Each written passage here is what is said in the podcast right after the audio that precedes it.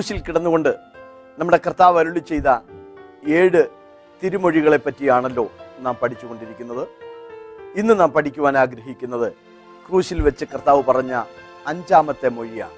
എനിക്ക് ദാഹിക്കുന്നു എന്ന ആ തിരുമൊഴിയെ പറ്റിയാണ് യോഹനാന സുവിശേഷം പത്തൊൻപതാം അധ്യായം ഇരുപത്തിയെട്ടാം വാക്യം. അതിന്റെ ശേഷം സകലവും തികഞ്ഞിരിക്കുന്നു എന്ന് യേശു അറിഞ്ഞിട്ട് തിരുവഴുത്ത് നിവർത്തിയാകും വണ്ണം എനിക്ക് ദാഹിക്കുന്നു എന്ന് പറഞ്ഞു. ഏഴ് മൊഴികളിൽ കർത്താവിന്റെ സ്വന്തം ആവശ്യത്തിന് വേണ്ടിയുള്ള ഏക മൊഴിയാണ് ഈ അഞ്ചാം മൊഴി. എനിക്ക് ദാഹിക്കുന്നു എന്ന് പറഞ്ഞു. ദാഹജലം മനുഷ്യന് അത്യന്താപേക്ഷിതമാണ്. ആഹാരം കഴിക്കാതെ ചില ദിവസങ്ങളോളം ജീവിക്കാൻ കഴിയും. പക്ഷേ തുള്ളി വെള്ളം കുടിക്കാതെയുള്ള ജീവിതം ചിന്തിക്കാൻ പോലും പറ്റാത്തതാണ്. ദാഹത്തിന്റെ രൂക്ഷത വളരെ ഭയാനകമായതാണ്. ഹാഗാർ തന്റെ മകനായ ഇസ്മായേലിന് വെള്ളം കിട്ടാതെ കുഞ്ഞു വാടി തളർന്നപ്പോൾ അവനെ ഒരു കുറ്റിക്കാട്ടിൽ ഇട്ടിട്ട് ഒരു അൻപിൻപാട് ദൂരം മാറിയിരുന്ന് കരയുന്നു. ബാലന്റെ നിലവിളി ദൈവം കേൾക്കുകയും അവന് വേണ്ടി ദൈവം ഒരു ഉറവ തുറന്നു കൊടുക്കുകയും ചെയ്യും ജീവജലത്തിന്റെ ആവശ്യകതയാണ് നമുക്ക് അവിടെ കാണുവാൻ കഴിയും ശിംഷോൻ ഒരിക്കൽ ശത്രു സംഹാരത്തിൽ വളരെ വിജയാളിയായി തീർന്നു. പക്ഷേ അവൻ ദാഹാർത്ഥനായപ്പോൾ ഇങ്ങനെ പറഞ്ഞു ഈ അഗ്രചർമ്മിയുടെ കയ്യാൽ ഞാൻ മരിക്കണമോ എന്ന് പ്രാർത്ഥിച്ചപ്പോൾ ദൈവം അവന് വേണ്ടി ലേഹിയിൽ ഒരു കുഴി പിളരുമാറാക്കി. വെള്ളത്തിന് വേണ്ടിയുള്ള ശിംഷോന്റെ ആ വലിയ ആർത്തിയാണ് നമുക്കവിടെ കാണുവാൻ കഴിയും ദാവീദിനൊരിക്കൽ വെള്ളം കിട്ടാതെ ഭാരപ്പെട്ടപ്പോൾ തന്റെ സേനാധിപതിമാരിൽ ചിലർ സ്വന്തം ജീവനെ പോലും തൃണവൽ ഗണിച്ചുകൊണ്ട് ശത്രുപാളയത്തിലൂടെ പോയി വെള്ളം കോരിക്കൊണ്ടുവന്ന് കൊടുക്കുകയാണ്. യാതനാസ്ഥലത്ത് കിടക്കുന്ന ധനവാൻ ഒരു തുള്ളി വെള്ളമെങ്കിലും കിട്ടിയിരുന്നെങ്കിൽ എന്ന് ആശിക്കുകയാണ്. ലാസറിന്റെ കൈയുടെ വിരൽ വെള്ളത്തിൽ മുക്കി ആ ഒരു തുള്ളി വെള്ളമെങ്കിലും എനിക്ക് കിട്ടിയിരുന്നു എങ്കിൽ എന്ന് അവൻ ആശിക്കുന്നു. ചുരുക്കത്തിൽ ദാഹജലം മനുഷ്യന് വളരെ അത്യന്താപേക്ഷിതമാണ്. യേശുവിന്റെ ശുശ്രൂഷ ഒരു വിശപ്പോടുകൂടെയാണ് തുടങ്ങിയത്. അവസാനിക്കുന്നതാകട്ടെ ഒരു ദാഹത്തോട്. ശുശ്രൂഷയുടെ പ്രാരംഭത്തിൽ മരുഭൂമിയിൽ നാൽപ്പത് ദിവസം ഉപവസിച്ചു. അപ്പോൾ അവന് വിശന്നു എന്ന് തിരുവഴുത്തിൽ വായിക്കുക. പരീക്ഷകനായ സാത്താൻ യേശുവിന്റെ അടുക്കൽ വന്ന് കല്ലുകൾ അപ്പമാക്കി തിന്നുവാൻ വേണ്ടി യേശുവിനെ പ്രേരിപ്പിക്കുന്നു. യേശുവിന്റെ ശുശ്രൂഷ തുടങ്ങിയത് ഒരു വിശപ്പോടുകൂടിയാണ്. അത് അവസാനിക്കുമ്പോൾ ക്രൂശിൽ കിടന്ന് കർത്താവ് പറയുകയാണ് എനിക്ക് ദാഹിക്കുന്നു എന്ന്. തിരുവഴുത്ത് നിവർത്തിയാകും വണ്ണം പറഞ്ഞു എന്നാണ് പറയുന്നത്. എന്തായിരുന്നു തിരുവഴുത്ത്? അറുപത്തിയൊൻപതാം സങ്കീർത്തനം യേശുക്രിസ്തുവിനെ കുറിച്ചുള്ള ഒരു മഷിഹൈക സങ്കീർത്തനമാണ്. അതിന്റെ എട്ട് ഒൻപത് വാക്യങ്ങളിൽ എന്റെ അമ്മയുടെ മക്കൾക്ക് ഞാൻ അന്യരും പരദേശിയുമായി തീർന്നിരിക്കുന്നു. നിന്റെ ആലയത്തെ കുറിച്ചുള്ള എരിവെന്നെ തിന്നുകളഞ്ഞിരിക്കുന്നു എന്നൊക്കെ വായിക്കുന്നു. യേശുവിന്റെ ശുശ്രൂഷയുടെ ആരംഭത്തിലും അവസാനത്തിലും ആലയത്തെ ശുദ്ധീകരിക്കുമ്പോൾ നിന്റെ ആലയത്തെ കുറിച്ചുള്ള എരിവ് എന്നെ തിന്നുകളഞ്ഞിരിക്കുന്നു എന്ന് അവിടെ ഉദ്ധരിക്കുകയാണ്. ചുരുക്കത്തിൽ അറുപത്തിയൊൻപതാം സങ്കീർത്തനം ഒരു മൈശികീക സങ്കീർത്തനമാണ്. അറുപത്തൊമ്പതാം സങ്കീർത്തനം മൂന്ന് ഇരുപത്തിയൊന്ന് വാക്യങ്ങൾ. എന്റെ നിലവിളിയാൽ ഞാൻ തളർന്നിരിക്കുന്നു. എന്റെ തൊണ്ട ഉണങ്ങിയിരിക്കുന്നു. അവർ എനിക്ക് തിന്നുവാൻ കയ്പ് തന്നു. എന്റെ ദാഹത്തിന് അവർ എനിക്ക് ചൊറുക്ക കുടിപ്പാൻ തന്നു. എനിക്ക് ദാഹിക്കുന്നു എന്ന് യേശു നിലവിളിച്ചപ്പോൾ ആ സന്ദർഭത്തിൽ അവർ യേശുവിന് കണ്ടിവണ്ണ കലർത്തിയ കയ്പുള്ള വീഞ്ഞ് കൊടുത്തു. മത്തായ സുശരം ഇരുപത്തിയേഴാം അധ്യായം മുപ്പത്തിനാലാം വാക്യം. അവന് കയ്പ് കലർത്തിയ വീഞ്ഞ് കുടിപ്പാൻ കൊടുത്തു. അത് രുചി നോക്കിയാറേ അവന് കുടിപ്പാൻ മനസ്സായില്ല. സദൃശ്യവാക്യം മുപ്പത്തിയൊന്നാം അധ്യായത്തിന്റെ ആറ് ഏഴ് വാക്യങ്ങളെ ആധാരമാക്കി. യെരുഷലേമിലെ ചില സ്ത്രീകൾ ഇങ്ങനെ ക്രൂശിക്കപ്പെട്ട് അതിവേദനയോട് മരിക്കുന്നവർക്ക് ഗാഠതയുള്ള വീഞ്ഞ് നൽകിയിരുന്നു. നശിക്കുമാറായവന് മദ്യവും മനോവ്യസനമുള്ളവന് വീഞ്ഞും കൊടുക്കുക. അവൻ കുടിച്ചിട്ട് തന്റെ ദാരിദ്ര്യം മറക്കുകയും തന്റെ അരിഷ്ടത ഓർക്കാതിരിക്കുകയും ചെയ്യട്ടെ. സാധാരണ രീതിയിൽ ഇങ്ങനെ വേദനയോട് മരിക്കുന്നവർക്ക് അങ്ങനെയുള്ള വീഞ്ഞ് കൊടുക്കുമായിരുന്നു. ആളുകൾ അത് വാങ്ങി കുടിക്കുകയും ചെയ്യുമായിരുന്നു. പക്ഷേ ബൈബിളിൽ വായിക്കുകയാണ് യേശുവാകട്ടെ അത് കുടിച്ചില്ല. അതിന്റെ പേരിലും ആളുകൾ യേശുവിനെ ഒരുപക്ഷെ പരിഹസിച്ച് കാണും. നസ്രായനെ അവസാന വേളയിൽ ഈ കൊടും വേദനയുടെ നടുവിൽ വേദന അറിയാതെ മരിക്കാൻ കിട്ടിയ ഈ അവസരം നീ പാഴാക്കിയോ എന്ന് അവർ യേശുവിനെ പരിഹസിച്ചിട്ടുണ്ടാവാം. തിരുവഴുത്തിൽ വായിക്കുന്നു അവനോ അത് രുചി നോക്കിയാറേ കുടിപ്പാൻ മനസ്സായില്ല അവൻ കുടിച്ചില്ല. എന്തുകൊണ്ട് യേശു അത് കുടിച്ചില്ല? യേശു മനുഷ്യവർഗത്തിന്റെ പാപഭാരം വഹിച്ചത് വേദന അറിയാതെ അല്ല. യശയാ പ്രവാചകന്റെ പുസ്തകത്തിൽ നമ്മൾ വായിക്കുന്നു നമ്മുടെ രോഗങ്ങളെ അവൻ വഹിച്ചു നമ്മുടെ വേദനകളെ അവൻ ചുമന്നു. വേദനകൾ നന്നായി അറിഞ്ഞുകൊണ്ട് തന്നെയാണ് യേശു ക്രൂശിൽ കിടന്നത്. വേദന അറിയാതെ വേദന സഹിക്കാതെ മരിക്കാൻ കിട്ടിയ അവസരം പാഴാക്കിക്കൊണ്ട് മനുഷ്യവർഗത്തിനു വേണ്ടി വേദനകൾ സഹിച്ചുകൊണ്ട് തന്നെയാണ് നമ്മുടെ കർത്താവ് ക്രൂശന്മേൽ കിടന്നത്. യേശുവിന്റെ ദാഹത്തിന് പല അർത്ഥങ്ങളുണ്ട്. ഒന്നൊന്നായി ഞാൻ പറയാം. യേശു ക്രിസ്തുവിന്റെ ദാഹം അക്ഷരികമായ ദാഹം തലേ ദിവസം പെസഹാ ഭോജനത്തിന്റെ അന്ന് മുന്തിരി രസം വാഴ്ത്തി അനുഗ്രഹിച്ച് നൽകുമ്പോൾ ഇതിൽ നിന്ന് വാങ്ങി കുടിപ്പീൻ എന്ന് പറഞ്ഞ് ശിഷ്യന്മാർക്ക് നൽകുമ്പോൾ കർത്താവ് പറയുകയാണ് സ്വർഗരാജ്യത്തിൽ പന്തിയിലിരിക്കുന്ന ആൾ വരെ ഇനി മുന്തിരിവള്ളിയുടെ അനുഭവത്തിൽ നിന്ന് ഞാൻ കുടിക്കുകയില്ല. ഇവിടെ വീഞ്ഞ് കൊടുക്കുകയാണ്. കർത്താവ് പറഞ്ഞത് എന്താണ്? ഞാൻ സ്വർഗരാജ്യത്തിൽ പന്തിയിലിരിക്കുന്ന ആൾ വരെ ഇനി മുന്തിരിവള്ളിയുടെ അനുഭവത്തിൽ നിന്ന് കുടിക്കുകയില്ല. പറഞ്ഞ വാക്ക് പ്രാണവേദനയുടെ നടുവിൽ പോലും പാലിച്ചവനാണ് കർത്താവായ യേശു. ആ പെസകാഭോജനത്തിന് ശേഷം യേശു സഹിച്ച വേദനകൾ എത്രമാത്രം കടുത്തതായിരുന്നു. യേശുവിന്റെ ഉറ്റ സുഹൃത്തുക്കൾ സഹോദരങ്ങൾ അരുമ ശിഷ്യന്മാർ എല്ലാവരും യേശുവിനെ ഇട്ടിട്ട് പോയില്ലേ? ഇട്ടെറിഞ്ഞു പോയില്ലേ? ആ ഒറ്റപ്പെടുത്തൽ ഏകാന്തത യേശുവിന്റെ മനസ്സിനെ വളരെ വേദനിപ്പിച്ച അനുഭവം. ഉറക്കിളപ്പ് യേശു സഹിച്ചിട്ടുണ്ട്. മുഷ്ടി ചുരുട്ടി അവരെ മുഖത്തെ ഇടിച്ചിട്ടുണ്ട്. മുഖത്തെ രോമം പറിച്ചെടുത്തിട്ടുണ്ട്. യേശുവിന്റെ പുറമെല്ലാം ഉഴവു പോലെ അടിച്ചു കീറിയെന്ന് യഹൂദന്മാരെ പ്രീതിപ്പെടുത്താൻ വേണ്ടി യേശുവിനെ ദാരുണമായി അടിച്ച് മുറിവേൽപ്പിച്ചവനായി യഹൂദന്മാർ കാണുമ്പോൾ ആ കാഴ്ച കണ്ടിട്ടെങ്കിലും യേശുവിനെ ക്രൂശിക്കുന്നതിൽ നിന്ന് യഹൂദന്മാർ പിന്മാറുമെന്ന് പീലാത്തോസ് കരുതി. തിരുവഴുത്തിൽ വായിക്കുകയാണ് അവനെ കൊണ്ടുപോയി വാറുകൊണ്ട് അടുപ്പിച്ചു. യേശുവിനെ അടിച്ചത് ഒരു പ്രത്യേക ഇനം വാറായിരുന്നു. ഒരു കമ്പിന്റെ അറ്റത്ത് ഏഴ് ചെറിയ തുകലുകൾ കെട്ടിയിടും. അതിന്റെ അറ്റത്ത് ഇരുമ്പ് കഷ്ണങ്ങളും അസ്ഥികളും ഒക്കെ കെട്ടിയിടും ആ ചാട്ട വെച്ച് പുറത്തേക്ക് ആഞ്ഞടിച്ച് താഴേക്ക് അലിക്കുമ്പോൾ മാംസമെല്ലാം ഇറുന്നിറുന്ന് പുകത്തക്ക രീതിയിൽ അതിവേദനകൾ സഹിച്ചിട്ടുണ്ട്. അവർ എന്റെ മുതുകിന്മേൽ ഉഴുതു. ഉഴവ് ചാലുപോലെ യേശുവിന്റെ പുറം അവർ അടിച്ചു കീറി ഇത്ര ദാരുണമായ ശിക്ഷകൾ യേശു സഹിക്കുകയുണ്ടായി.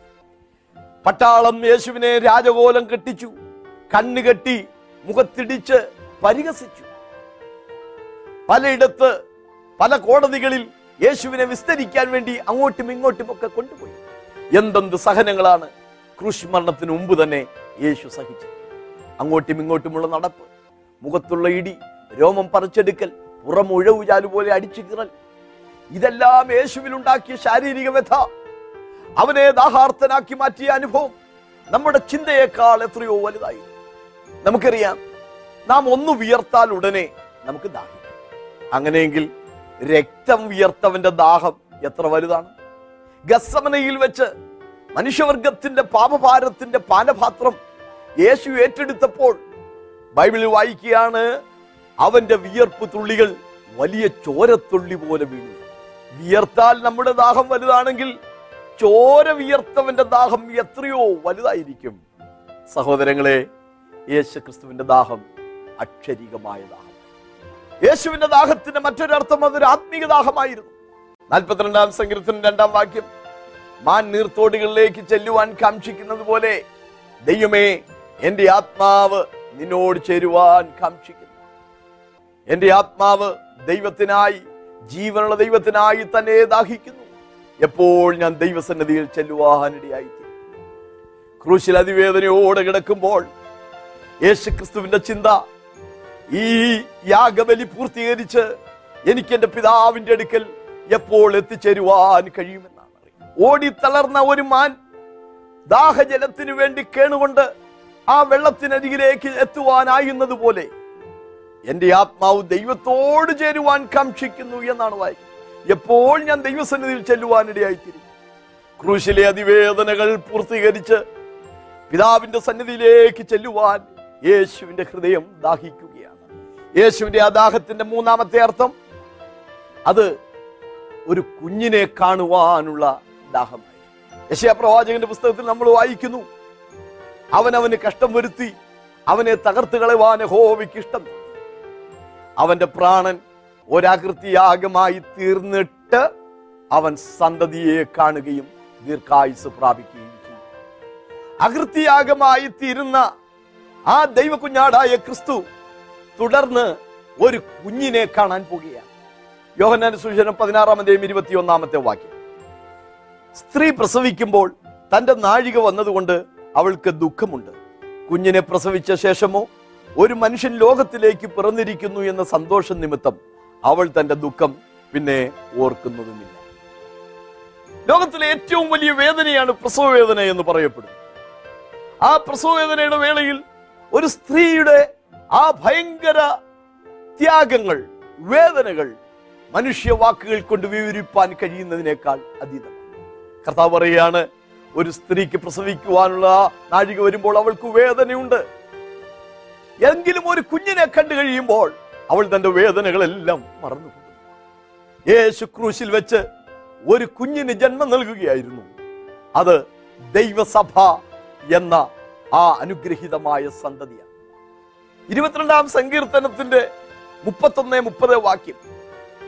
അവർ വന്നു ജനിപ്പാനുള്ള ജനത്തോട് അവൻ നിവർത്തിച്ചിരിക്കുന്നു എന്ന് അവന്റെ നീതിയെ പ്രസ്താവിക്കും ഒരു സന്തതി അവനെ സേവിക്കും സൃഷ്ടിക്കപ്പെടുവാനുള്ള ജനം യഹോവയെ സ്തുതിക്കും അപ്പോൾ ദൈവത്തെ സ്തുതിക്കുന്ന ഒരു ജനത സൃഷ്ടിക്കപ്പെടുകയാണ്. ഒരു സന്തതി അവനെ സേവിക്കുകയാണ്. അകൃത്യാഗമായി തീർന്നിട്ട് കർത്താവ് ഒരു സന്തതിയെ കാണുകയാണ്. ആ സന്തതിയുടെ പേരാണ് ദൈവസഭ. ക്രൂശിൽ വെച്ച് കർത്താവ് നൊന്ത് ജന്മം നൽകിയ ഒരു വീണ്ടെടുക്കപ്പെട്ട സമൂഹമാണ് ദൈവസഭ എന്ന്. യേശുവിന്റെ മരണം വരെ ലോകത്തിൽ രണ്ട് വിഭാഗം ആളുകളെ ഉണ്ടായിരുന്നുള്ളൂ. യഹൂദൻ യവനൻ. എന്നാൽ ക്രിസ്തുവിന്റെ മരണത്തിന് ശേഷം ഒരു മൂന്നാം ചേരി ഉടലെടുത്തു. അവരുടെ പേരാണ് ദൈവസഭ. ഒന്ന് കൊരുന്ത ലേഖനം പത്താം അധ്യായം മുപ്പത്തിരണ്ടാം വാക്യം. യഹൂദന്മാർക്കും യവനന്മാർക്കും ദൈവസഭയ്ക്കും ഇടർച്ചയില്ലാത്തവരാകുക യേശുവിന്റെ മരണത്തിലൂടെ കർത്താവ് നൊന്ത് ജന്മം നൽകിയ ആ സന്തതിയാണ് ദൈവസഭ. യേശുവിന്റെ മരണത്തെക്കുറിച്ച് പ്രായ ലേഖനം പന്ത്രണ്ടാം അധ്യായത്തിൽ നമ്മൾ വായിക്കുന്നു. അവൻ മുമ്പിൽ വച്ചിരുന്ന സന്തോഷമോർത്ത് അപമാനങ്ങളെ അലക്ഷ്യമാക്കി ക്രൂശിനെ സഹിച്ചു. ക്രൂശിന്റെ വഴിത്താരയിലും ക്രൂശിലായിരുന്നപ്പോഴുമൊക്കെ ഒരുപാട് ഒരുപാട് അപമാനങ്ങളും നിന്ദകളും ഒക്കെ യേശുവിന് സഹിക്കേണ്ടി വന്നിട്ടുണ്ട്. അതിനെയെല്ലാം യേശു അവഗണിക്കുകയാണ് അലക്ഷ്യമാക്കുകയാണ്. കാരണം മുമ്പിൽ വച്ചിരിക്കുന്ന സന്തോഷം ഓർക്കുമ്പോൾ ഈ അപമാനങ്ങൾ തനിക്ക് ഏതുമില്ല എന്ന് തോന്നുകയാണ്. അതാണ് കർത്താവ് പറഞ്ഞത്. ഒരു സ്ത്രീ അവൾക്ക് പ്രസവത്തിനുള്ള വേദനയുടെ വേളയിൽ ദുഃഖമുണ്ടെങ്കിലും ഒരു കുഞ്ഞിനെ കണ്ടു കഴിയുമ്പോൾ അവൾ തന്റെ ദുഃഖം മറന്നു പോകുന്നു. പ്രിയ സഹോദരങ്ങളെ കാൽവരി കുരിശിൽ യേശു തന്റെ ജീവനെ ബലിയായി നൽകിക്കൊണ്ട് ഒരു വിശുദ്ധ സന്തതിയെ സൃഷ്ടിക്കുകയായിരുന്നു. ദൈവത്തെ സ്തുതിക്കുന്ന പാപമോചനം പ്രാപിച്ച ഒരു വിശുദ്ധ സഭ ദൈവത്തോടൊപ്പം നിത്യനിത്യയുഗം വാഴുവാൻ വേണ്ടി അവിടെ വെച്ച് ജന്മം നൽകുകയായിരുന്നു. ആ ദൈവസഭയുടെ ഭാഗമായി തീർന്ന വിശുദ്ധ ജനത്തിനായി ഞാൻ കർത്താവിനെ സ്തുതിക്കുകയാണ്. ശമരിയക്കാരി സ്ത്രീയോട് കർത്താവ് ഒരിക്കൽ എനിക്ക് ദാഹിക്കുന്നു കുടിപ്പാൻ വെള്ളം തരണമെന്ന് പറയുന്നു. പക്ഷേ അവൾ കർത്താവ് വെള്ളം വാങ്ങി കുടിച്ചില്ല എന്ന് ഓർക്കണം. ശിഷ്യന്മാർ അല്പം കഴിയുമ്പോൾ ആഹാരം കൊണ്ടുവരുന്നു. ഗുരു ഭക്ഷിച്ചാലും എന്ന് പറയുമ്പോൾ കർത്താവ് പറയുന്നത് നിങ്ങൾ അറിയാത്ത ഒരു ഭക്ഷണം എനിക്ക് കഴിപ്പാനുണ്ട്. എന്നെ അയച്ചവന്റെ വേല ചെയ്ത് പൂർത്തീകരിക്കുന്നത് അത്ര എന്റെ ആഹാരം. പാപികളെ രക്ഷിക്കുവാനുള്ള ദാഹമായിരുന്നു ദാഹം. നാലാമത്തെ അർത്ഥം അത് പാപികളുടെ രക്ഷയെക്കുറിച്ചുള്ള ദാഹമായി ശബരിയക്കാരി സ്ത്രീയോട് യേശു ദാഹജലത്തിനു വേണ്ടി ആവശ്യപ്പെടുന്നുണ്ട്. അവൾ പറയുന്നു കിണർ ആഴമുള്ളതാണ് കോരുവാൻ പാത്രമില്ല. ശബരിയാക്കാരി സ്ത്രീയായ എന്നോട് നീ യഹൂദനായിരിക്കെ വെള്ളത്തിനു വേണ്ടി ചോദിക്കുന്നുവോ? കർത്താവ് പറഞ്ഞു ഈ വെള്ളം കുടിക്കുന്നവനെല്ലാം പിന്നെയും ദാഹിക്കുന്നു. എന്നാൽ ഞാൻ കൊടുക്കുന്ന വെള്ളം കുടിക്കുന്നവൻ ഒരു നാളും ദാഹിക്കുകയില്ല അത് നിത്യജീവങ്കിലേക്ക് പൊങ്ങി വരുന്ന നീരുറവയായി. യേശു ക്രിസ്തു തരുന്ന ജീവജലം നിത്യജീവനിലേക്ക് പൊങ്ങി വരുന്ന നീരുറവയാണ്. സ്തോത്രം. ഇവിടെ കർത്താവ് ദാഹിക്കുകയാണ്. ശമരിയ സ്ത്രീയോട് വെള്ളം ചോദിച്ചെങ്കിലും അവളിൽ നിന്ന് യേശു വാങ്ങിച്ചു കുടിച്ചില്ല. അവളെ രക്ഷിക്കുവാൻ വേണ്ടിയുള്ള പാപിയെ നിത്യജീവനിലേക്ക് നയിക്കുവാനുള്ള ദാഹമായിരുന്നു യേശുവിന്റെ ദാഹം. ആത്മാക്കളെ ദൈവരാജ്യത്തിലേക്ക് ദൈവസന്നിധിയിലേക്ക് ചേർത്ത് കൊണ്ടുവരാൻ പാപികളുടെ മോചനത്തിന് വേണ്ടിയുള്ള ആ വലിയ ദാഹമായിരുന്നു യേശുവിന്റെ ദാഹം. യേശുവില്ലാത്ത ആളുകൾ ദാഹിക്കുന്നവരായി നശിക്കുക നമുക്കറിയാം യാതനാസ്ഥലത്ത് കിടക്കുന്ന ധനവാൻ ഒരു തുള്ളി വെള്ളത്തിന് വേണ്ടി അവൻ കേഴുകയാണ്. പാപികൾക്ക് ദൈവത്തിങ്കിലേക്ക് വരുവാനുള്ള ഒരു ദാഹമുണ്ട്. ഇവിടെ പാപിക്കും രക്ഷകനും ദാഹമുണ്ടാവുകയാണ്. ആത്മീകമായ ദാഹം. പാപിക്ക് രക്ഷകനിലേക്ക് വരുവാനുള്ള ദാഹം. രക്ഷകന് പാപിയെ രക്ഷിക്കുവാനുള്ള ദാഹം. പാപി ദാഹിക്കുന്നു. എനിക്ക് ദാഹിക്കുന്നു എന്ന് നിലവിളിക്കുന്നു രക്ഷകൻ ക്ഷണിക്കുന്നു. ദാഹിക്കുന്നേവനും വരട്ടെ. ഇച്ഛിക്കുന്നവൻ ജീവജലം സൗജന്യമായി വാങ്ങിക്കുടിക്കട്ടെ. നമ്മുടെ കർത്താവ് ഭൂമിയിലായിരുന്നപ്പോൾ ഒരിക്കൽ ദാഹിക്കുന്ന ജനത്തെ നോക്കിക്കൊണ്ട് ഇങ്ങനെ പറഞ്ഞു ദാഹിക്കുന്ന ഏവനും എന്റെ അടുക്കൽ വരട്ടെ ഈച്ഛിക്കുന്നവൻ ജീവജലം സൗജന്യമായി വാങ്ങി കുടിക്കട്ടെ ഇത് താൻ തന്നിൽ വിശ്വസിക്കുന്നവർക്ക് ലഭിപ്പാനിരിക്കുന്ന പരിശുദ്ധാത്മാവിനെ കുറിച്ച് അത്രേ പറഞ്ഞത്. യേശു പറഞ്ഞ ആ സന്ദർഭം ഒന്ന് ഞാൻ വിവരിച്ചോട്ടെ. ദാഹജലത്തിന് വേണ്ടി ജനത്തെ ക്ഷണിക്കുന്ന യേശു പറഞ്ഞ ആ വാചകത്തിന് ഒരു ചരിത്ര പശ്ചാത്തലം കൂടെയുണ്ട് യഹൂദന്മാർ ഒരിക്കൽ മരുഭൂമിയിലൂടെ നടക്കുമ്പോൾ അവർക്ക് ദാഹജലം കിട്ടാതെ അവർ കേഴുക രഫീദിമിൽ വെച്ച് വെള്ളം കിട്ടാതെ വലഞ്ഞ ആ ജനത്തിന്റെ പ്രശ്നപരിഹാരത്തിന് വേണ്ടി മോശ എന്ന മനുഷ്യൻ ദൈവനിയോഗപ്രകാരം പാറയടിക്കുകയും പാറയിൽ നിന്ന് ആ ജനത്തിന് സമൃദ്ധമായി ജലം ലഭിക്കുകയും ചെയ്തു. ഇത് ചരിത്രത്തിൽ നിറവേറിയ ഒരു കാര്യം. അന്ന് നിഴലായി അടിക്കപ്പെട്ട ആ പാറ ഒരു വ്യക്തിയായിരുന്നു. ഒന്ന് കൊരിന്ത ലേഖനം പത്താം അധ്യായം നാലാം വാക്യം. അവരെ അനുഗമിച്ച പാറയിൽ നിന്നല്ലോ അവർ കുടിച്ചത് ആ പാറ ക്രിസ്തുവായിരുന്നു. അന്നടിക്കപ്പെട്ട പാറ ക്രിസ്തുവായിരുന്നു. ആ പാറയായ ക്രിസ്തു പൊരുളായ ക്രിസ്തു യഥാർത്ഥമായ ക്രിസ്തു ഭൂമിയിൽ വന്നപ്പോഴും ജനം പഴയ ആചാരത്തിന്റെ പുറകെ നടക്കുമ്പോൾ പൊരുളായ ക്രിസ്തു ക്ഷണിക്കുകയാണ് ദാഹിക്കുന്നവനെല്ലാം എന്റെ അടുക്കൽ വരട്ടെ. ശമരിയാക്കാരി സ്ത്രീക്ക് നിത്യജീവനിലേക്ക് പൊന്തി വരുന്ന ഒരു നാളും ദാഹിക്കാത്ത ജീവജലം കൊടുപ്പാൻ ഇച്ഛിച്ച ക്രിസ്തു. ഇന്ന് നിങ്ങളെയും ക്ഷണിക്കുകയാണ് എന്റെ അടുക്കിലേക്ക് വരിക. അപ്പമല്ലാത്തതിന് ദ്രവ്യവും വെള്ളമല്ലാത്തതിന് നിങ്ങളുടെ പ്രയത്നഫലവും ചെലവിടുന്നത് എന്തിന്? ദാഹിക്കുന്ന ഏവനും വരട്ടെ ഇച്ഛിക്കുന്നവൻ ജീവജലം സൗജന്യമായി വാങ്ങി കുടിക്കട്ടെ എന്ന് പറഞ്ഞ് ഇന്നും കർത്താവ് നമ്മെ ക്ഷണിക്കുകയാണ്. കർത്താവിന്റെ അടുക്കിലേക്ക് നിങ്ങൾ വരുവാനുള്ള ആ വലിയ ആർത്തിയോടെ നിങ്ങളെക്കുറിച്ചുള്ള വലിയ വെമ്പലോടെ ക്രൂശിൽ കിടന്നുകൊണ്ട് ഇന്നും കർത്താവ് കേഴുകയാണ്. നഷ്ടപ്പെടുന്ന ആത്മാക്കളെ നോക്കി അവൻ പറയുകയാണ് എനിക്ക് ദാഹിക്കും. കർത്താവിന്റെ ദാഹത്തിന് മറ്റൊരർത്ഥം കൂടിയുണ്ട്. അത് ആതുര സേവനത്തിന്റെ ഭാഗമാണ്. സമസൃഷ്ടങ്ങളോടുള്ള ദൈവസ്നേഹത്തിന്റെ പങ്കുവയ്ക്കലാണ്. മതായ സുവിശേഷം ഇരുപത്തിയഞ്ചാം അധ്യായം മുപ്പത്തിയഞ്ചാമത്തെ വാക്യം. എനിക്ക് വിശന്നു നിങ്ങൾ തിന്മാൻ തന്നില്ല. എനിക്ക് ദാഹിച്ചു നിങ്ങൾ കുടിപ്പാൻ തന്നില്ല. ശിഷ്യന്മാർ ചോദിച്ചു കർത്താവേ അങ്ങേ എപ്പോഴാണ് ഞങ്ങൾ വിശന്നവരായി കണ്ടിട്ടുള്ളത്? അങ്ങേ എപ്പോഴാണ് ഞങ്ങൾ ദാഹിച്ചവരായി കണ്ടിട്ടുള്ളത്? കർത്താവ് പറയാണ് എന്റെ ഈ ചെറിയ സഹോദരന്മാർക്ക് നിങ്ങൾ ചെയ്യുന്നതൊക്കെയും എന്റെ ദാഹം തീർക്കുന്നതിന് തുല്യമാണ്. യോഹന്നാൻ സുവിശേഷം പത്തൊൻപതാമന്റെയും ഇരുപത്തിയെട്ടാം വാക്യത്തിൽ അതിന്റെ ശേഷം സകലവും തികഞ്ഞിരിക്കുന്നു എന്ന് യേശു അറിഞ്ഞിട്ട് തിരുവഴുത്ത് നിവർത്തിയാകും വണ്ണം എനിക്ക് ദാഹിക്കുന്നു എന്ന് പറഞ്ഞു. അതിന്റെ ശേഷം ഏതിന്റെ ശേഷമാണ്? തന്റെ മാതാവിന്റെ സംരക്ഷണ ചുമതല യോഹന്നാന്റെ പക്കൽ ഏൽപ്പിച്ചു. യോഹന്നാൻ അവളെ കൂട്ടിക്കൊണ്ട് വീട്ടിലേക്ക് പോയി. ഭൂമിയിൽ പിതാവ് തന്നെ ഏൽപ്പിച്ച സകല ദൗത്യങ്ങളും താൻ പൂർത്തീകരിച്ചു. അതിന്റെ ശേഷം യേശുവിനെ ദാഹിക്കുക. യേശുവിന്റെ ശുശ്രൂഷാകാലത്ത് ശാരീരിക ആവശ്യങ്ങളെക്കാൾ ഉപരി ആത്മീയ കാര്യങ്ങൾക്കാണ് കർത്താവ് പ്രാധാന്യം നൽകിയിട്ടുള്ളത് വിശപ്പ് അവൻ പലപ്പോഴും അവഗണിച്ചിട്ടുണ്ട്. ദാഹത്തെ അവൻ പലപ്പോഴും തൃണവൽഗണിച്ചിട്ടുണ്ട്. വിശപ്പിനേക്കാളധികം ദാഹത്തെക്കാളധികം യേശുവിന്റെ ശ്രദ്ധ പിതാവ് ഏൽപ്പിച്ച ദൗത്യം പൂർത്തീകരിക്കുക എന്നുള്ളതാണ്. പൂർത്തീകരിച്ചതിന് ശേഷം സകലവും തികഞ്ഞു എന്നറിഞ്ഞിട്ട് യേശുവിന് ദാഹിക്കുകയാണ്. ഇവിടെ യേശു ദാഹജനത്തിന് വേണ്ടി കേഴുകയാണ് അത് ഒരു വിരോധാഭാസമല്ലേ? പച്ചവെള്ളത്തെ മുന്തിരിച്ചാറാക്കിയവന് ദാഹിക്കുമോ? അഞ്ചപ്പം കൊണ്ട് അയ്യായിരം പേരെ പോഷിപ്പിച്ചവന് വിശക്കുമോ? പന്ത്രണ്ടിലധികം ലഗ്യോനെ എന്ന് പറയുമ്പോൾ ആറായിരം വീതമുള്ള പന്ത്രണ്ട് ബറ്റാലിയൻ ദൂതന്മാരെ എഴുപത്തിരണ്ടായിരം ദൂതന്മാരെ സഹായത്തിന് വേണ്ടി ക്ഷണിക്കാൻ കഴിയുന്ന യേശുവിന് ഒരു നീചനെ പോലെ അറസ്റ്റ് ചെയ്തത് ശരിയാണോ? ഒരു ദൂതൻ അശൂർ പാളയത്തിൽ ചെന്നപ്പോൾ ഒരു ലക്ഷത്തി എൺപത്തി അയ്യായിരം ആളുകളെയാണ് നിഗ്രഹിച്ചത്.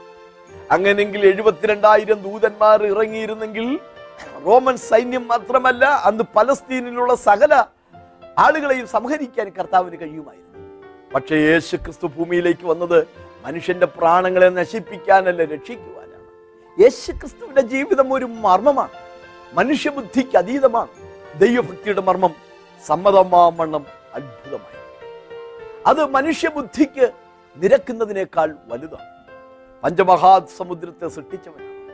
പക്ഷേ അവൻ ദാഹജലത്തിന് വേണ്ടി അപേക്ഷിച്ചു. പട്ടിനുള്ള മൂലവസ്തു സൃഷ്ടിച്ചവനാണ് പക്ഷേ അവൻ കീറ്റുശീലകളാൽ പൊതിയപ്പെട്ടിട്ടുണ്ട്. ഭൂജലത്തിലുള്ള സകല ജഡത്തിനും അവൻ ആഹാരം നൽകുന്നവനാണ്. പക്ഷേ അവൻ വിശന്നിട്ട് അത്തിയെ നോക്കിയിട്ടുണ്ട്. അവൻ പൂർണ മനുഷ്യനും പൂർണ ദൈവവുമായി ക്രൂശിൽ മരിച്ചത് അവന്റെ മനുഷ്യത്വമാണ്. ക്രൂശിൽ മനുഷ്യനു വേണ്ടി മറുവിലിയായി തീർന്നത് മനുഷ്യനായി തീർന്ന ക്രിസ്തു യേശുവാണ്. ഏലി ഏലി ലമ്മ ശബക്താനി എന്റെ ദൈവമേ എന്റെ ദൈവമേ നീ എന്നെ കൈവിട്ടത് എന്തേ എന്ന് യേശു നിലവിളിച്ചപ്പോൾ ഏലി അവനെ വിളിക്കുന്നു എന്നാണ്. മതനേതാക്കൾക്ക് തോന്നിയത്. പക്ഷേ റോമൻ പട്ടാളക്കാരന് തോന്നിയത് അവൻ ഹേലിയോസ് എന്ന റോമൻ ദേവനെ വിളിക്കുന്നു. ഹേലിയോസ് എന്ന റോമൻ ദേവനെ യേശു വിളിക്കുകയാണെന്ന് തെറ്റിദ്ധരിച്ച ഒരു പടയാളി ഒരു ഓടക്കോലിന്മേൽ സ്പോഞ്ച് വെച്ച് കെട്ടി ആ സ്പോഞ്ചിൽ വീഞ്ഞു നിറച്ച് യേശുവിന് അവൻ നീട്ടിക്കൊടുക്കുന്നു ആ വീഞ്ഞ് അല്പമായി നുണഞ്ഞ് ശക്തി പ്രാപിച്ചു. യേശു അവനോട് ഒരു നന്ദി സൂചകം എന്ന നിലയിൽ പറഞ്ഞു സകലവും. ആ റോമൻ പടയാളി ഓടിപ്പോയി. ഓണക്കോലിന്മേൽ സ്പോഞ്ച് വെച്ച് കെട്ടി വീഞ്ഞു നിറച്ച് യേശുവിന് വെച്ച് നീട്ടുമ്പോൾ മതനേതാക്കൾ അപ്പോഴും അവനെ വിലക്കി നിൽപ്പീൻ ഏലിയാവ് വരുമോ എന്ന് നോക്കാം. ഒരാത്മീയ ചിന്ത ജന്മ ദൈവത്തിന്റെ സ്വന്തം ജനമെന്ന് അഭിമാനിച്ച യഹൂദൻ യേശുവിന് വേണ്ടി ഒന്നും ചെയ്യാതെ മാറി നിൽക്കുമ്പോൾ ഒരു പുറജാതിക്കാരൻ കർത്താവിന് വേണ്ടി എന്തെങ്കിലും ഒരു ചെറിയ കാര്യം ചെയ്യാൻ ഒരുമ്പെടുകയാണ് ആ ഒരു ചെറിയ സേവനത്തിന് വേണ്ടി ഒരുമ്പെടുന്നവനെ ഓടുന്നവനെ തടഞ്ഞു നിർത്തുന്ന മതനേതാക്കളെയാണ് നമുക്ക് അവിടെ കാണുവാൻ കഴിയുന്നത്. കർത്താവിന് വേണ്ടി എന്തെങ്കിലും ചെയ്യാൻ ഒരു സാധുവായ സഹോദരൻ തയ്യാറാകുമ്പോൾ അതിനെ നിരുത്സാഹപ്പെടുത്തുന്ന അനുഭവങ്ങൾ ഇന്നും നമുക്ക് ചുറ്റുപാടുകളിൽ കാണാം സഹോദരങ്ങളെ കർത്താവിന് വേണ്ടി നാം ചെയ്യുന്നത് ആളുകളുടെ എതിർപ്പുകളെ അവഗണിച്ചുകൊണ്ടാണ്. നമ്മളെ ഒരുപക്ഷെ നമ്മുടെ നേതൃത്വങ്ങൾ പോലും നിൽപ്പീൻ എന്ന് പറഞ്ഞ് കുറച്ചുകൂടെ കഴിയട്ടെ എന്ന് പറഞ്ഞ് നമ്മെ വിലക്കുകയോ നിരുത്സാഹപ്പെടുത്തുകയോ ചെയ്തേക്കാം. പക്ഷേ യേശുവിനോടുള്ള സ്നേഹ നിമിത്തം നമുക്കാവത് ചെയ്യുവാൻ നമുക്ക് കഴിയും യേശുവിന് ഇന്നും ദാഹിക്കുകയാണ്. മറ്റുള്ളവരുടെ ദാഹം നാം തീർക്കുമ്പോൾ ദാഹിച്ചു നടക്കുന്ന പലരെയും ക്രിസ്തുവിങ്കിലേക്ക് കൊണ്ടുവരുമ്പോൾ അതിലൂടെ യേശുവിന്റെ ദാഹം തീരുകയാണ്. യേശുവില്ലാതെ അവർ നരകത്തിലേക്ക് പോകുമ്പോൾ ധനവാൻ യാതനാ സ്ഥലത്ത് ദൈവക്രോധത്തിന്റെ ആ വലിയ ദൈവകോപാഗ്നിയിൽ വെന്തുരുകുമ്പോൾ ഒരു തുള്ളി വെള്ളത്തിന് വേണ്ടി ഈ ലോകത്തിലെ വെള്ളം വാങ്ങിച്ചു കുടിച്ച് മനുഷ്യൻ പലപ്പോഴും ദാഹം തീർക്കും. സഹോദരങ്ങളെ ഈ ലോകത്തിലെ വെള്ളം നമ്മുടെ ഇവിടുത്തെ ജീവിതത്തിന് വേണ്ടിയിട്ടുള്ളതാണ്. അതാണ് കർത്താവ് പറഞ്ഞു ഈ വെള്ളം കുടിക്കുന്നവനൊക്കെയും പിന്നെയും ദാഹിക്കും. നമുക്ക് പിന്നെയും പിന്നെയും വെള്ളം ആവശ്യമുണ്ട്. പക്ഷേ യേശുവിന്റെ അടുക്കൽ വന്നാൽ അവൻ നമുക്ക് തരുന്ന ആ ജീവജലം നിത്യജീവന്റെ അനുഭവം. അത് നമ്മുടെ ദാഹത്തെ പൂർണമായി തീർക്കുന്നു. ഒരാത്മീയ ചിന്ത കൂടെ പറയട്ടെ. നമ്മുടെ കർത്താവ് നമ്മിൽ ഒരുവനെ പോലെ ഇവിടെ ജീവിച്ചവൻ ഒറ്റപ്പെടുത്തലുകൾ അവൻ അനുഭവിച്ചിട്ടുണ്ട്. കുറ്റപ്പെടുത്തലുകൾ അവന് അനുഭവിക്കേണ്ടി മനുഷ്യന്റെ വേദനകളോ ദുരിതങ്ങളോ ഒന്നും അറിയാതെ അങ്ങേ ലോകത്ത് വാണരുളുന്ന ഒരു ദൈവത്തെ അല്ല നാം സേവിക്കുന്നത് വേഷത്തിൽ മനുഷ്യനായി നമ്മിൽ ഒരുവനെ പോലെ ഭൂമിയിൽ ജീവിച്ച് മനുഷ്യന്റെ ജീവിതത്തിന്റെ എല്ലാ പ്രശ്നങ്ങളും പ്രയാസങ്ങളും നന്നായി അറിഞ്ഞ ഒരു യേശുവിനെയാണ് നാം സേവിക്കുന്നത്. പാപമൊഴികെ സകലത്തിലും നമുക്ക് തുല്യമായി പരീക്ഷിക്കപ്പെട്ടവനാണ് നമ്മളൊക്കെ അനുഭവിക്കുന്ന വേദനകൾ അവന് നന്നായി അറിയാം. പലപ്പോഴും നിങ്ങൾ വിചാരിക്കുന്നു എന്റെ വേദനകൾ ആരും അറിയുന്നില്ലെന്ന് എന്റെ വേദനകൾ ആരും മനസ്സിലാക്കുന്നില്ലെന്ന്. അല്ല നിങ്ങളുടെ വേദനകളെ നന്നായി അറിയുന്ന ഒരു യേശു കർത്താവ് നിങ്ങളുടെ നൊമ്പരങ്ങൾ ഹൃദയത്തിന്റെ വ്യഥകൾ നന്നായി അറിയുന്ന ഒരു കർത്താവ് നമുക്കുണ്ട്. ആ കർത്താവിന്റെ അടുക്കിലേക്ക് വന്ന് കർത്താവെ എന്നോട് കനിയണമേ എന്ന് പ്രാർത്ഥിച്ചാൽ തീർച്ചയായും അവൻ നിങ്ങളുടെ പ്രശ്നങ്ങൾക്ക് പരിഹാരം തരും. പാപമോചനം എന്ന നിത്യജീവൻ അവൻ നിങ്ങൾക്ക് ദാനമായി തരും. ആ നിത്യജീവന്റെ അനുഭവത്തിലേക്ക് കർത്താവിന്റെ നാമത്തിൽ ഞാൻ നിങ്ങളെ ക്ഷണിക്കുകയാണ്. നമുക്ക് കർത്താവെ സ്നേഹമുള്ള ദൈവമേ ഈ നല്ല സന്ദർഭത്തിനായിട്ട് നന്ദിയോടെ. ഈ വചനം കേൾക്കുന്നവർ അവരുടെ ആത്മീയ ദാഹം തീർക്കുവാൻ അവർക്ക് വിശ്വാസത്തിൽ പൂർത്തീകരണം വരുത്തുവാൻ തൃപ്തി തരുവാൻ യേശു ക്രിസ്തുവിന് മാത്രമേ കഴിയുകയുള്ളൂ എന്ന് മനസ്സിലാക്കി. ആ സത്യം ശരിയായി മനസ്സിലാക്കി. കർത്താവിംഗിലേക്ക് വരുവാൻ ദൈവമേ നീ അവർക്ക് ഭാഗ്യം നൽകേണ്ടതിനായി ഞാൻ കൊടുക്കുന്ന വെള്ളം കുടിക്കുന്നവൻ ഒരു നാളും ദാഹിക്കുകയില്ല എന്ന് പറഞ്ഞ കർത്താവ്. ഞങ്ങളുടെ ദാഹം സമ്പൂർണമായി തീർത്തു തരുവാൻ കഴിയുള്ള കർത്താവേ. ഞങ്ങളെ നന്നായി അറിയുന്ന കർത്താവേ അവിടുത്തെ സന്നദ്ധയിലേക്ക് ഞങ്ങൾ വരുന്നു. ഈ വചനം കേട്ട എല്ലാവരെയും ദൈവം അനുഗ്രഹിക്കണം കർത്താവേ അങ്ങയുടെ നാമം ചൊല്ലി വചനം കേട്ട ജനത്തെ ഞാൻ അനുഗ്രഹിക്കുകയാണ്. പാപഭാരങ്ങൾ വിടുതൽ പ്രാപിപ്പാൻ നിത്യജീവൻ അവകാശികളായി തീരുവാൻ. വചനം കേട്ട എല്ലാവർക്കും ദൈവം കൃപ ചെയ്യേണ്ടതിനായി സ്തോത്രം. പ്രാർത്ഥന കേൾക്കുന്നതിനായി സ്തോത്രം. യേശുക്രിസ്തുവിൻ നാമത്തിൽ തന്നെ. ആമേൻ. ബാബു ജോർജ് പത്തനാപുരത്തിന്റെ മാസ്റ്റർ പീസ് ക്രിസ്തുവിന്റെ ക്രൂശീകരണം ഒരു സമഗ്ര പഠനം. ഹൃദയസ്പർശിയായ ആ സംഭവം ആഴത്തിൽ ധ്യാനിക്കാൻ ഉതകുന്ന ഉത്തമ കൃതി. ഈ പുസ്തകം ഇന്ന് തന്നെ സ്വന്തമാക്കുവിൻ. Phone double seven three six double one two four seven five double seven three six double one two three seven five email Babu George Pathanapuram at Yahoo dot com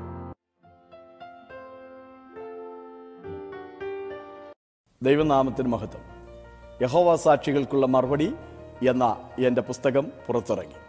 ദീർഘവർഷങ്ങളുടെ പഠനത്തിന്റെയും പ്രാർത്ഥനയുടെയും ഫലമായി രചിക്കപ്പെട്ട ഈ പുസ്തകത്തിൽ യഹോവ സാക്ഷികളുടെ ഉത്ഭവം മുതലുള്ള എല്ലാ ചരിത്രങ്ങളെയും വ്യാഖ്യാനങ്ങളെയും ബൈബിളിന്റെ അടിസ്ഥാനത്തിൽ വസ്തുനിഷ്ഠമായി വിലയിരുത്തുകയാണ്. യേശുവിനെ ക്രൂശിച്ചത് ഒറ്റത്തടി സ്തംഭത്തിലാണോ യേശുവിന്റെ ശരീരം വാതകമായി ലയിച്ചുപോയി എന്നത് സത്യമാണോ? മിഖായിൽ ജഡാവതാരം സ്വീകരിച്ചവനാണ് യേശു എന്നത് അംഗീകരിക്കാമോ? ആയിരത്തി തൊള്ളായിരത്തി പതിനാലിനും മുപ്പത്തിയഞ്ചിനും എന്തെങ്കിലും പ്രത്യേകതകളുണ്ടോ? നമുക്ക് പട്ടാള സേവനവും രക്തദാനവും ചെയ്യാമോ? ജന്മദിനം ഓർക്കുന്നതിൽ അപാകതയുണ്ടോ? മരണാനന്തര ജീവിതവും മനുഷ്യാത്മാവും മിഥ്യയാണോ? പരിശുദ്ധാത്മാവ് കേവലം ശക്തി മാത്രമാണോ? ത്രീത്വോപദേശം സാത്താന്യമാണോ? ബൈബിൾ വ്യാഖ്യാനിച്ചതിലും തിരുത്തിയതിലും യഹോവ സാക്ഷികൾക്ക് സംഭവിച്ച പിശകുകൾ എന്തൊക്കെയാണ്? തുടങ്ങി. യഹോവ സാക്ഷികളുടെ എല്ലാ ദുരുപദേശങ്ങളെയും സമഗ്രമായി ഖണ്ഡിക്കുന്ന ഈ പുസ്തകം ക്രൈസ്തവ ജനം അത്യാവശ്യമായി വായിച്ചിരിക്കേണ്ടതാണ്. Pastors T J Samuel K C John M V Chacko P A Abraham Kanamachan George Varghese തുടങ്ങിയ ദൈവദാസന്മാരുടെ പഠനാർഹമായ ഗ്രന്ഥാഭിപ്രായങ്ങളും ഉൾപ്പെടുത്തിയിരിക്കുന്നു.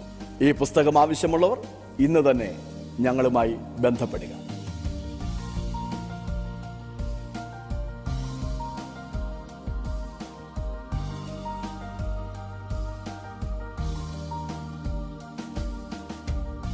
നെടുമ്പാശ്ശേരി കൊച്ചിൻ ഇന്റർനാഷണൽ എയർപോർട്ടിൽ നിങ്ങൾ വരുമ്പോൾ വളരെ അനുഗ്രഹിക്കപ്പെട്ട ഒരു ആത്മീയ ആരാധന അവിടെയുണ്ട്. കുട്ടികൾക്ക് വേണ്ടിയുള്ള വചന പഠനം യുവജനങ്ങൾക്ക് വേണ്ടിയുള്ള ആത്മീയ മീറ്റിങ്ങുകൾ സഹോദരിമാർക്ക് വേണ്ടിയുള്ള ആത്മീയ സമ്മേളനങ്ങൾ ഉപവാസ പ്രാർത്ഥനകൾ മധ്യസ്ഥ പ്രാർത്ഥനകൾ കൗൺസിലിങ്ങുകൾ ഞായറാഴ്ച വിശുദ്ധ സഭായോഗം. ഇങ്ങനെ അനുഗ്രഹിക്കപ്പെട്ട ആത്മീയ ആരാധനയിൽ വന്ന് സംബന്ധിക്കുവാൻ കർത്താവിന്റെ നാമത്തിൽ ഞങ്ങൾ നിങ്ങളെ ക്ഷണിക്കുന്നു. ദൈവം നമ്മെ അനുഗ്രഹിക്കട്ടെ.